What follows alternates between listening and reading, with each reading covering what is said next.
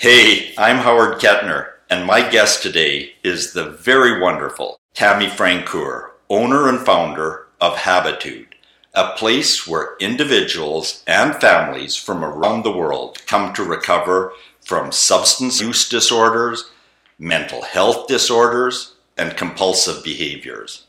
Habitude is where transformations happen. For folks like you and I that struggle with addictions, anxiety, depression, even anger and grief. In other words, those things that stand between us and our bigger, more fulfilling future. You know, I think it was a LinkedIn connection and a short subsequent telephone conversation that led to this podcast. Stay tuned because I know you're going to be as intrigued, impressed, and inspired as I am.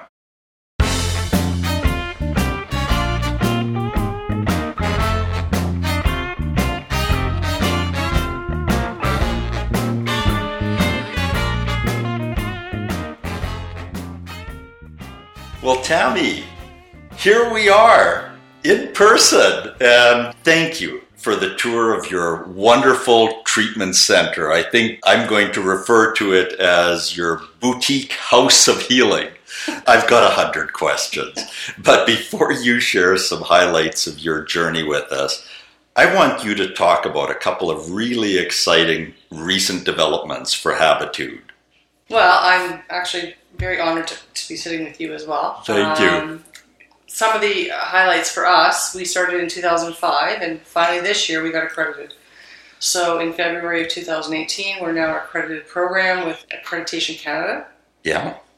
And we are uh, starting to open some doors up with Workmen's Compensation Board nice. and some other large insurance companies that are going to uh, now start to refer to us. So up until now, we were always sort of an accommodation for our employees uh, right. they were looking for a specific type of program. And now I'm hoping that we'll be able to treat a lot more people. Absolutely. What a wonderful step for the organization, you know. And I had a privilege of meeting some of your folks here just before we sat down for the podcast and uh, was really in awe of what for me seemed like a very intimidating and rigorous process uh, down the road to accreditation but you have such a terrific team here. I mean, uh, you, you, graciously introduced me to uh, Christian, and uh, Christian's role is really, I mean, in addition to his medical credentials, he's really your program director here. Correct, yes. Yeah. And then uh, who was it? Lynn from Intake, I met? Uh, Jen. Or Jen, I'm sorry, Jen That's from okay. Intake, Jen, yeah. Yes and uh, Kelly, who yeah. makes sure that everybody flies in formation here yeah. and uh, that the infrastructure is in place. And then John, uh, your executive yeah. director, and a very, very impressive team. This is really special uh, in terms of this podcast because uh, you and I are joined, Tammy, by Rasa Lanu, who Rasa and I, we've journeyed for 10 years right. uh, in my former life. Uh, Rasa was a distributor for some exclusive product offerings that we had in the employee benefits field. Rasa is the founder of Gem Financial and Gem Benefits. And I'm going to turn it over to you, Rasa. We both just enjoyed this tour. What were your impressions? What what takeaways can you share with our audience? The first thing that I looked at when I, and I asked the executive director, I said, "Where do we stand here? How is this a large facility? Is this a small facility?" And he turned around and he said, "No, Rasa, this is a boutique facility. And I just love that because I often think of myself as a boutique firm as well. And I know exactly what that means in that you are trying to meet a need that has been chronically unmet for so many years. And that sort of parallels the same experience I've had, of course, nothing compared to what you folks are doing. But it is so refreshing to see a program like yours and especially when I see the what it's called uh, uh, habitude, the habit and attitude, and how you implement that in in a setting such as this. So I'm really looking forward to hearing a lot more about it and seeing how we can use the services that Habitude does uh, for perhaps our clients or have something that we can promote to our clients as well because we know that the need is there. It's just yeah, consistently unmet. Yeah. Thank you, Rasa. And I think one of the things that our audience is going to be intrigued by is your approach to the treatment, Tammy. I mean, there's there's a lot of treatment centers that somebody in need can access. And we're going to be spending a lot of our time on the positive. But in that initial phone call that I referenced, you stepped me through and you said some of the mistakes that uh, we often see in treatment centers are X, Y, and Z. Can you expand on that a little bit? Yeah, I mean, it, it, honestly, I mean, when we started the program, a lot of it was from our own lived experience uh, as well. But we've also really listened to our alumni, our clients. We've asked them about, you know, their experience of what was different when they came to our program. We also knew, based on evidence of, of science, of what goes on with the body when somebody's addicted to alcohol or, or prescription drugs or cocaine. And the biggest things that come up is that they're not stable so they have mm. no stability in their lives. They haven't been sleeping properly. They're not eating properly. They're not exercising.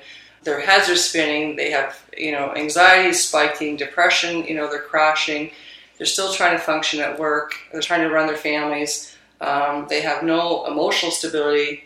Sometimes they're having flashbacks of trauma from their childhood. Sometimes it's uh, workplace trauma.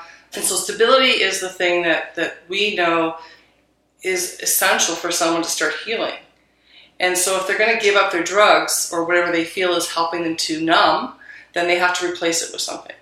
And if they don't replace it with something that, that gives them that stability, they go right back to it. And so they're experiencing a lot of times going into other treatment centers, which again are a bit different than ours, is that you know they have to kind of transition into um, a, a routine and so for them to even get up and go to group or sit down with a therapist, their bodies are, are, are raging right now. Their, their minds are spinning. They can't focus. They haven't been sleeping. They're not eating. It doesn't matter what good would be thrown their way, they just can't wrap their heads around it. And physiologically, they can't stabilize their, their systems enough to give them the energy that they need so what we've done differently is, is really focus on the stabilization, get them sleeping, get them eating, also to get their body kind of fixed up, tuned up, so that they can start to focus. They can have more energy. And now when their therapist or counselor or, or doctor or family member is sitting in front of them, they're actually present. You know, they may have a bit of anxiety, but they're actually clear-headed. And then they're more apt to say, okay, what do I need to do? Because I haven't felt like this for a long time. But you've got to trade it off. At some point, you have to trade off the drugs for something that's good. And so, you know, the Habitude name is habits and attitude. And so you've got, got to start to, to change the habits, change the attitude, and you're only going to do that if you support the body. So your programs, I mean, three days, 10 days? The program, our shortest program is 30 days. We have 45, 60, 90. We've even had clients here 120 days. It all depends on what the employer wants, or the family wants, or the individual wants. Every person is a different uh, situation. Sometimes financially, that dictates the amount of time they can be there. Sure. Sometimes it's commitments that they're self-employed. Sometimes they've they've got you know work commitments that they can't stay longer than 30 days. And then we have other employers that say, look, you know, keep them there until they're stable, until they're actually working through some of their therapy, till they've actually uh, had more time to develop a discharge plan, uh, so they can actually work with their maybe their unions, sometimes their HR people, find out what that's going to look like when they transition back to work. But the first 30 days, what we focus on is stabilization. We can add anything to the program that's necessary. Um, they can stay as long as they need to, but we also understand that that's not possible for everyone, so we're going to stabilize them and then work out a, a, a plan that's going to reduce their, their incidence of relapse. You know, something that I don't know if this struck you as well, Rasa, but uh, we came to visit your boutique home of care, and it's not out on 500 acres in the country. No. No, and that's by design to be honest. Again, you know, we took a lot of information from our clients' families. Um, a lot of them would, ex- you know, express to us that they went to, you know, some high-end programs. They went to programs where they were sitting by the lake. They were allowed to go golfing, play tennis, go swimming. You know, they get back home and then they would drive by the first liquor store and they'd pull in. They say they were like on autopilot. They would see that liquor store, it would be an immediate trigger for them, or they see the pharmacy, or they see a, house that reminded them of their dealer's house. So when we chose a, a, a house for you know them to heal in, we wanted it to be in the core of the city. We're not right downtown, uh, but you know we're beside a church. Uh, behind us we have a community garden. But when they go to the, the gym every day, they're going by liquor stores, pharmacies, you know, homes. Mm. Um, it's real. As well, you know, when you're dealing with program dollars, you, you only have X amount of dollars. So, you know, in, in our case, our program's $15,000 for 30 days. We can spend that $15,000 on programming, getting their bodies healthy, or we right. can, you know, hire red shield, you know, seal chefs. We can, you know, uh, put it into pool chemicals. Yeah, but, yeah, I didn't, but, I, I didn't see any chefs or a pool. No, but you know, really, what they're here for is to get healthy and to learn how to deal with boredom, to learn how to self-regulate not to entertain them because entertaining them is kind of what they've done with the drugs or with, or with the bottle. Mm. You know, what we want to do is get them grounded, get them present, get them to start realizing what they really do need in life, what is going to keep them healthy, you know, what things, activities they need to incorporate with their life. But it's not necessarily to become, you know, for us to be their program director and or recreation director. We're not here to kind of keep them busy all day long. It's learning their life skills getting up in the morning, going to the gym, practicing self care, cooking and nutritious meals, uh, learning how to even cook nutritious meals, you know, working in the greenhouse, doing some journaling, doing some Tai Chi, some yoga, some therapy with art. Just different things that they could do when they returned home that they could incorporate into their own lifestyle. So what happens? I got to ask. Uh, you, you, have somebody come in that has never cooked their own nutritious meal before. Well, we take care of that. We have. I mean, we've been fortunate. We've had a lot of chefs in the program too, right? Okay. Um, so, but we've also had, you know, every Friday they have a like a cooking class where they can learn how to, to make wow. cooking with basics. We've also have a binder in the kitchen that has some of the you know most favorite recipes and exactly what you need to do to make it. And we're not talking about going out and buying you know fine cuts of meat and you know kneading shallots and everything else. We're we're getting back to core you know clean eating, which is on any budget you could afford it. Uh, you don't have to have you know great culinary skills. Uh, you just have to have the desire to want to put good things in your body. So folks actually leave here with new skills, quite aside from dealing absolutely. with addictions. Absolutely. Yeah, absolutely. We've had, you know, a few of them that have signed up for chef school, not to become chefs, but because they realize that it really helps them with their anxiety or it helps them to fill in some times when they're feeling lonely. So they, you know, will start to use cooking as a means of entertaining others or entertaining themselves. We've had individuals that you know never touched art since they were kids in school and started doing you know therapy with art here and recognize that it's very beneficial for their mental health. And so they'll start to go out and maybe buy some you know uh, drawing paper and they'll start to doodle again. And they'll realize that that's something that they really really love to do. But unfortunately, when they became adults, they stopped doing it. Or they'll pick up an instrument. We have lots of guys that'll bring a guitar and start to strum you know, again, it's just fulfilling their times with things that make them feel worthy, that make them feel healthy, that's good for their body and mind, and you know, it's it's exercise. It's exercising the brain too. It seems to me that our medical system is designed so that if something is wrong with you, you go in, stay in the hospital for two or three days, get the therapy, you feel better, you're out. Mm-hmm. Whereas under this type of system, you feel better, you're going to start drinking again. Or if you feel right. better, you're going to start doing the drugs again. So here, it taking you one step further mm-hmm. to make you feel better, to be clean again, so to right. speak. And is that why that 30 days is so important? It takes, yeah, it takes about, I mean, the brain, you know, even to, people say to change their eating habits takes 21 days, right? Mm-hmm. So you're talking about people who have really ravaged their systems. You know, they've drank in excess, they've used pills in excess, they've, you know, bought lots of cocaine. They've gone on three and four day binges and worked. Right. That's so, what's so interesting. So you know, it? this is these are individuals that have been burning the candle at both ends. And unfortunately, what happens is is that you know to get through the acute withdrawals is only the first part of the brain saying, you know, I use this term and it kind of it's pretty raw, but it's basically the brain saying to the body, "Hey, stupid, I need what you're not giving me.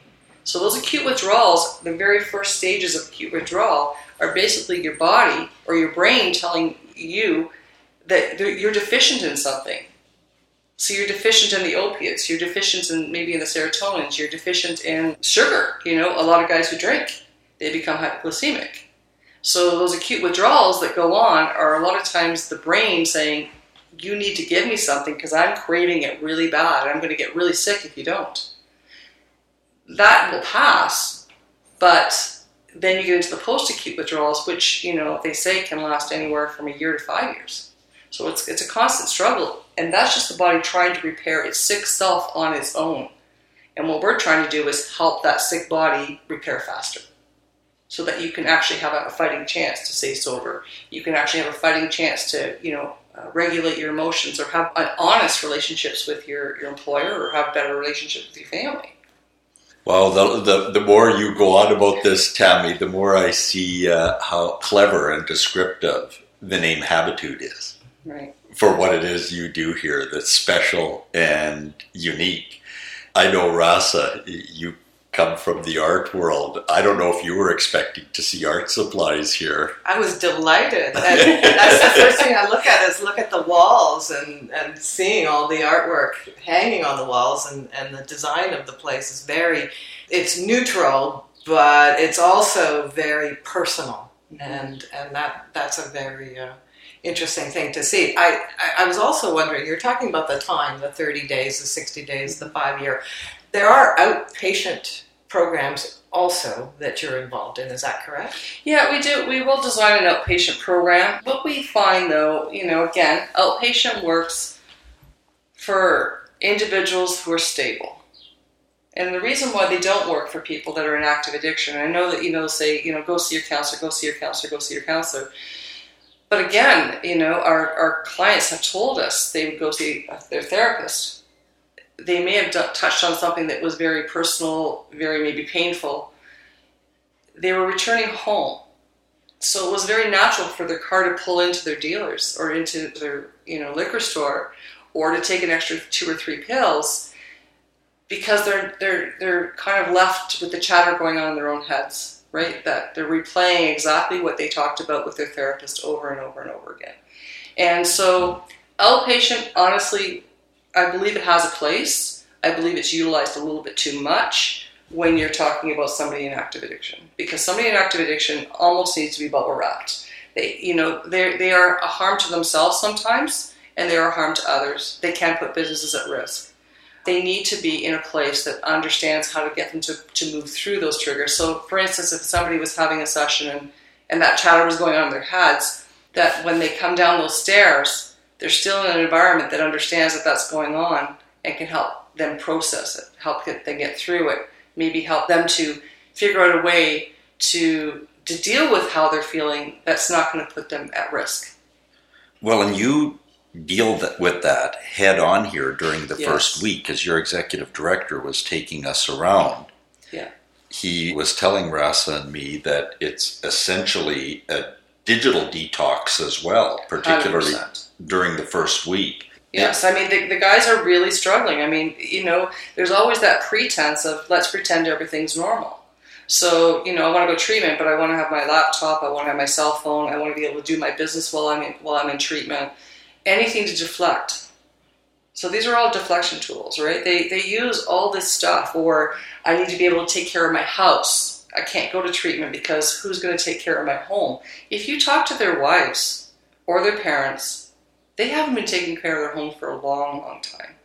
So, mm. you know, it's that, again, the outpatient works, but you need to have them stable. And once they're stable, you can build a beautiful outpatient plan where they see an addiction counselor, a therapist, or, you know, maybe gym is incorporated with their outpatient. But you've got to get them honest first. And you can't get them honest until they've had an opportunity to detox and think clearer, to get focused, to get present. And to you know what we talk about a lot of times is that they're always wanting you know somebody else to change their dirty diaper. You know they're sitting in it all the time but somebody else is actually changing it for them. And it's time for them to now start changing their own diapers. So, you know, they have to realize that now that they're present, they may have financial issues, they may have relationship issues, they may have work issues, they may be getting demoted, they may have lots of things happening because of their decision to go into treatment. But now they have to deal with those things. They can't divert them anymore. They're going to have to, with support, they're going to have to deal with what does the fallout look like and how can I start to repair that. But they can't repair anything until they're in a place physiologically and, and emotionally solid. You know, they have to be in a way that they can process it, regulate it, and respond to it and stop reacting. So, you know, sometimes we do have their HR people come in, we do have their union reps come in. They will talk to them about what it looks like. You know, this is what's happened because of your actions at work. You're going to be demoted. You know, you may be on a, you know, last chance proposal. They need to finally, you know, get real with what this affliction has cost them. And then they may need to make a decision. You know, do they want to go back to that or do they want to build credibility again? Do they want to, you know, repair relationships? A lot of them, it's their self worth. They really want people to like them, they want to be credible. They may talk the talk, but at the end of the day, you know, a lot of them are struggling uh, with self esteem. Absolutely, and, and that's the thing. Like when you when you talk about they, they want to be credible, they're not feeling confident. Yeah. And that's what I took away as you talked about something simple like the cooking skills that you teach them here. I mean, they can go home with a new skill. And that does something for confidence. That could be the corner building block for a new confidence in addition to all of the uh, other things that you're doing, and again, I, I, I, keep circling back mentally to the art. It is it is so powerful, and, I'm saying that as somebody who can't draw a stick man. But uh, one of my marketing heroes is a guy that I believe is probably one of the best marketers in North America, a fellow by the name of Joe Polish, and uh, I spent two years uh, attending his program for marketing. And uh, Joe wasn't always a marketer. At 18 years old, he was a crack addict. Right. And his brother in law reached out and got him started in a carpet cleaning business. And Joe soon learned that he could sell carpet cleaning and preferred that over doing the carpet cleaning. And he started this wonderful marketing organization. And he now uh, creates amazing marketing strategies for terrific firms. But he brings out into a two day marketing event and shares the art that he did when he was in an addiction yeah. center and how he was only able to express his innermost disgust with his bad habits through art. Yeah and it's just amazing. And, and, he, like me, can only draw stickmen, so this isn't pretty stuff. It, yeah. it, only hangs on Joe's walls, but it's absolutely amazing. Can you talk to us for a, a little bit about your your target market? Uh, who who comes to Habitude? Who do you reach out to? Well, I would say about fifty percent of our referrals are self-referred. Okay. And then of those, uh, about fifty percent of those uh, family members are health professionals. So it's kind of interesting that they either have a nursing or, or, or, doctors themselves or counselors, and they specifically look for this type of program. And I think partly it's because they have the experience of what's out there, and they kind of know, you know, what the, the pitfalls have been. And the other 50%, uh, we work with employers. We work with some very large employers, we work with some cities, we work with some small employers. Uh, some of the small employers don't even have HR people, they don't even have direct policy. So sometimes their owner operators, they're, they're calling for themselves. But our target market would typically be someone who's a key position or a valued employee. To replace that employee is expensive. Sometimes they've had a lot of tenure with the company, uh, they've brought a lot of value to the company. They don't want to kind of throw them to the wayside.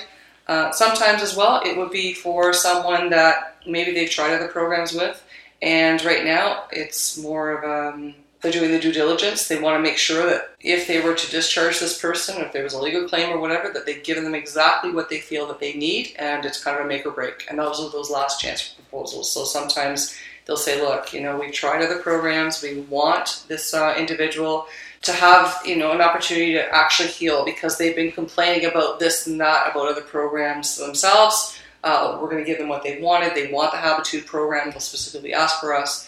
And we've done very well with them. I mean, the program itself well, I is can not see expensive. why. well, it's not expensive, right? It's, you know, honestly, it's, I was talking In, in terms of uh, the value of a no, life, it's and on value of life and uh, return on investment is. I mean, fifteen thousand dollars versus what could happen if you don't support that employee, or what could happen if you don't support that family member. Families will pay rents, mortgages, car payments, debts, debts, debts, debts, debts. without going to the root of the issue. Right. And you know, fifteen thousand dollars, middle income can afford it. You know, it, it's it's not uh, it's not out there. It's it's very um, value driven. If you compare it to other programs, it's right out there. It's the same Yeah. as it is in Homewoods or other programs in CAMH and Donwoods and other places. But also, it can also be covered through a healthcare spending account if the person has an executive type uh, benefit plan. So that wouldn't shouldn't be a problem as well. But uh, also, you're hard to find. hmm And I think that's an issue too. And so when someone has been looking, which is a good thing or a bad thing, I guess. It's, Right. it's a it's a bad thing in that you're hard to find, Right. but it's a good thing. So in that when people do find you, they go, "Wow, this is something completely different. Right. This is something that uh, is worth a try for sure." Because we Yeah. have, like you said, we have tried all of the other programs what the insurance companies have told us to do or what our HR professional organizations have told us to do. But this we found to be completely different, and that's why we're here Yeah. too. Well, you know, to be honest, for us, because we're smaller, because we don't have the same spending budgets, you know, for us to spend all these marketing dollars, it just didn't make sense because, you know, we're small. You know, we're, we're we are the boutique. So, you know, we'd rather spend the money on art supplies or on better quality clinicians. Um, that's where our dollars go. Our dollars go towards the program, and we've always relied on word of mouth. And you know, it's it's usually a referral, and then becomes a referral, then becomes a referral. Have we been the best at marketing? Absolutely not. Like hands down, we're horrible marketers. But hands, you know, down, we're the best authentic biopsychosocial program out there. There's like we're not even competing with other programs. There's nobody doing what we do. You also mentioned something about rehab brokers. Yes. So, can you just kind of give us a brief description of that? Because that's the first time I've ever heard that term. Well, rehab brokers are individuals who are they're marketing experts. So they they do SEO optimization. They spend a lot of time and energy creating websites that will are put out to the public. They usually are on the first page of Google. Families will find them and it will say this is a free resource, no cost. The assumption is it's government funded. And it looks a lot like a government page. And it will list all the different programs available, but you'll never find Habitude there. And the reason why you won't find Habitude there is because we won't pay the commissions. And again, I've lived the experience. So if I was a family calling and I called and said, What's the best program to go to in Ontario or in Canada? They would say, You know, it's this program. It would never be Habitude. And it's because that program may have said, Look, I've got three beds available. I'm going to up my percentage. I'll give you 20% to fill my beds. Again, because we come from a place of lived experience, you know, you're dealing with a vulnerable public. And if somebody's recommending our program to someone, I want it to be because we are the best program for them, that we're a good fit. I don't want it to be because somebody's taking, you know, three or four thousand dollars as a commission check. We're not a consumer goods. You know, we're dealing with human beings.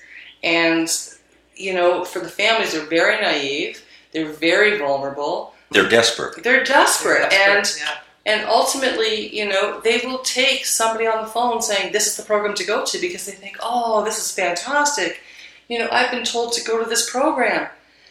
We've had guys in the program that say they've been to some of those programs and they'll ask, you know, how did you get here? And it's always the same name that recommended them. But it's not ever, they're not a health professional, they're not an EAP, they Right. are rehab brokers. But uh, in Ontario, they've outlawed them in, in the States. But in Ontario, they're rampant. And in Canada, it's not against the law. Wow. But now folks Yeah. can find you Yes. at habitude.ca. Yeah. Yes. I love your website. Oh, thank you. And I want to go back. Yeah. Three or four minutes ago, you said something, and now I'm intrigued. You said we're doing this because of lived experience. Yes. There's a story there. Yes. Well, John, my husband, uh, John, who's our executive director, is in recovery himself. So he's been in recovery for 14 plus years. And myself, uh, I've been in recovery the same amount of time because when I was uh, back in 2001, 2002, we had two small children. My husband was a financial planner. I worked for a large company. I managed across Canada. I knew when I married him he had baggage, but I didn't realize this baggage would kind of come to surface. And I was naive to drugs. I didn't know a lot about drugs. And so when I found out that he was addicted to cocaine, I really didn't know what to do. I knew that he was a survivor of sexual abuse. I didn't realize there was a connection between the two. I, I didn't even understand that people who have had trauma are higher prone to substance abuse or misuse issues, right? So uh, at the time, I was trying to do my my job, manage you know two babies at home, and also um, get him to uh, acknowledge the drug problem. Eventually, you know, I ended up having to kick him out because that was what was safest for my children. And for 18 months, he pretty much lived, you know, in and out of houses, uh, mostly drug houses.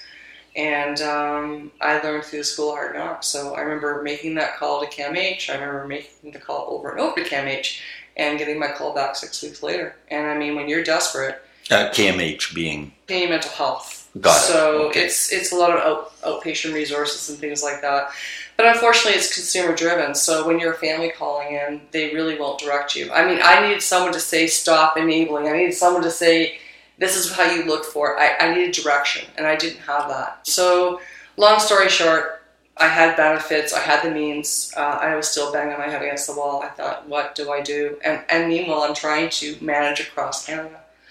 So John was in the active addiction, but I'll tell you, I wasn't present either, and yet I was working this job with big responsibilities and two kids at home. So roll the clock ahead. You know, when when John um, finished treatment, and it wasn't a great treatment, uh, but it was treatment. We realized that there was lots of families like ours. We had Mm. kind of met other families. We knew people in the industry. You know, people once they know you're dealt with this, they start to disclose to you about situations they were in. And it was really John actually that said, I want to help people. So, you know, it started small, you know, build it and they mm-hmm. will come. But we knew that kind of what was out there, we wanted to do much better. So we hired smarter, as he was telling you earlier. You Yes. Know, we didn't think we had all the answers, but we hired, you know, a, a good team of doctors, a good team of therapists. We listened to our alumni. We asked a lot of questions and we asked what what is it they need? Like what is it that they need to help them to heal? And so as i mentioned we've been around um, 13 years. We've always been learning. So we're never stopping to learn. We're always implementing something new. You know a couple of years ago we did the neurofeedback you know sound therapy. We're always looking to introduce new things because we're that small that if it's something that's really beneficial to our families we can do it. Right. we don't have a lot of red tape And without the benefit or the encumbrance of uh, government funding. So you're not OHIP funded, no but that's a good thing too. Yeah, we chose that. But also, coming back to the very beginning, you are accredited, which Yes. is amazing, which is great. Yeah, yeah. Yeah, that is absolutely fabulous. And Tammy, that story of yours, my, my eyes are actually wet after that. I'm, I'm, I'm tearing up. I mean, that's an amazing, amazing story. How you took your life situations and uh, created solutions so that others can learn from your experiences.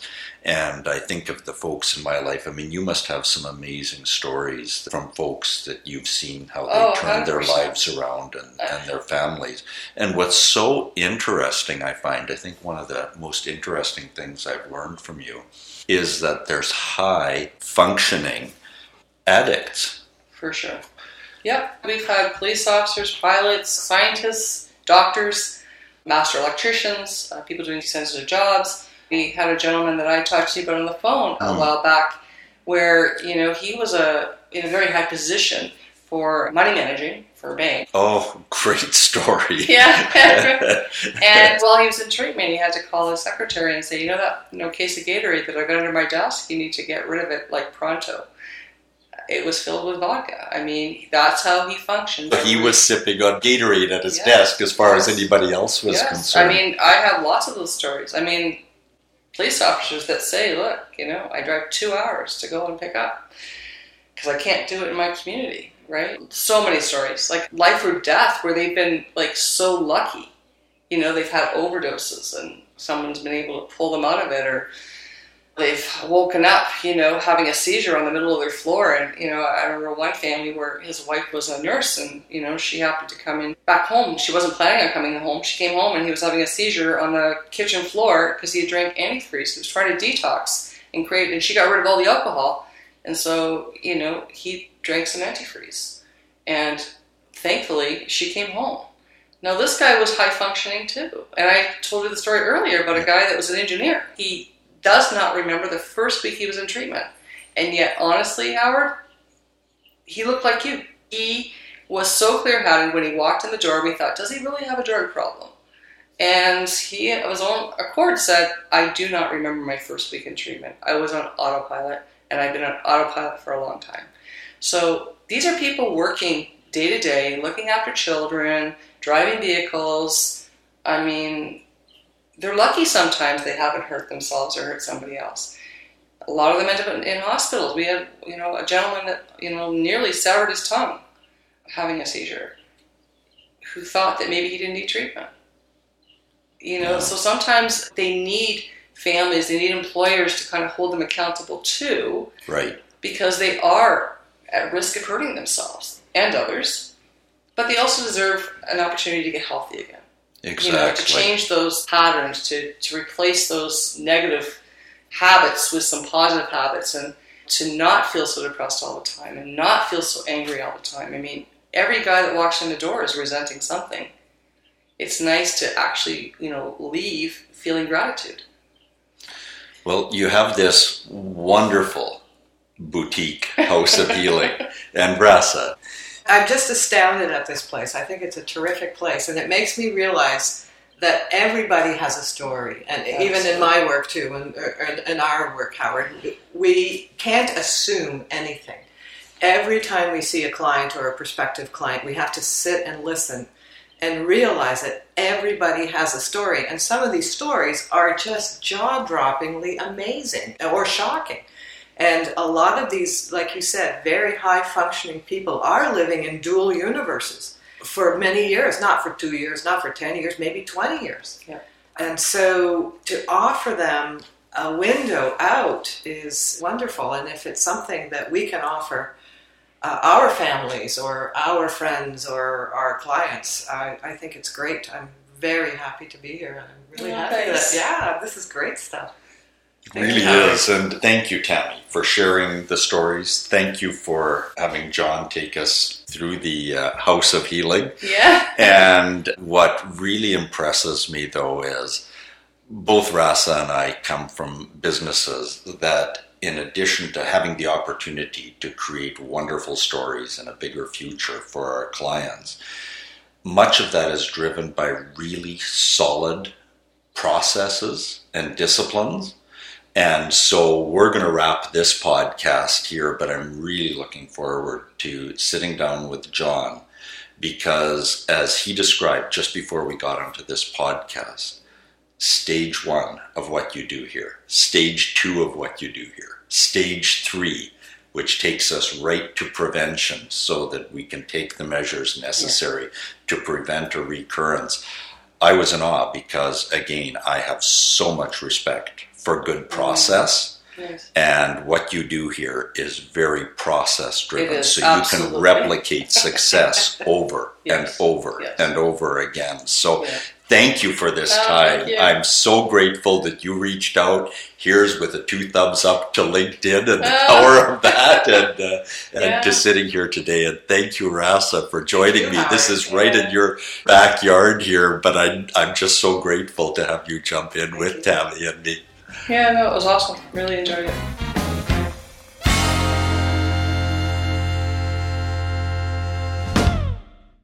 Hey, whether you're wearing the hat of benefits advisor, employer, manager, spouse, or parent, I'm hoping that what Tammy just shared with Rasa and me was of value to you. I just want to take a couple more minutes to share what those of you of my vintage would recognize as broadcast personality Paul Harvey's byline. You know the one. His voice would deepen and he'd say, And now for the rest of the story. Here's the deal. In my previous life, I had two very talented folks at a senior level that I relied on every day for years. Over time, I noticed what I believed to be behavioral changes that I put down to job stress or family issues, you know, the day to day stuff that we all deal with. In addition to recurring, increasing workplace and absence, one of those folks ended up costing me an important supplier relationship. And it was years after both of these folks departed the organization that I learned of their addiction and dependency issues.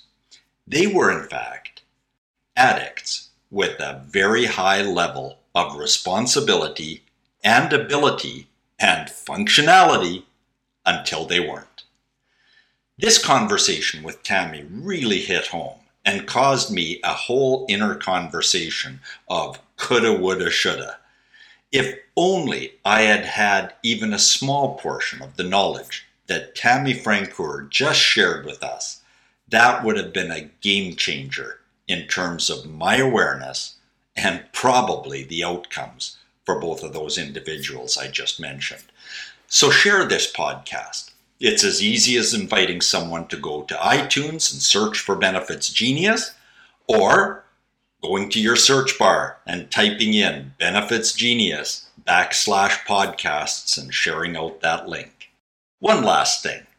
We're not done with this subject. In an upcoming podcast, my guest, Dr. Raymond Rupert, talks about applying the principles of neuroplasticity in the treatment of substance use disorder and how the brain can change its form, its function, and structure with behavioral change and by thinking differently.